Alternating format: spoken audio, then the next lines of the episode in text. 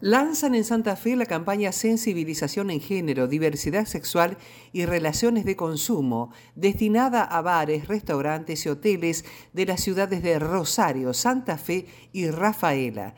Esta iniciativa busca que las y los trabajadores de los establecimientos cuenten con herramientas para la prevención de violencias hacia las mujeres y personas de la comunidad LGTBIQ en las relaciones de consumo.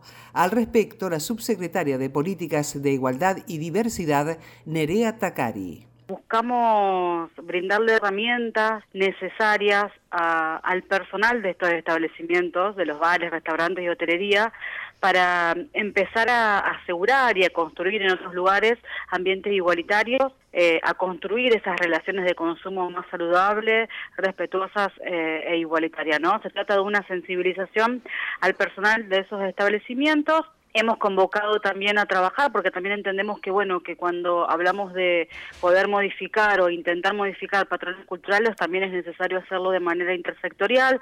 Es por ello que bueno convocamos a trabajar a, las a los gobiernos locales de cada una de estas localidades Rafaela Rosario y Santa Fe. Eh, por supuesto que eh, encaramos esta iniciativa con el Ministerio de Producción. Gabriela Bruno área de géneros de Radio Nacional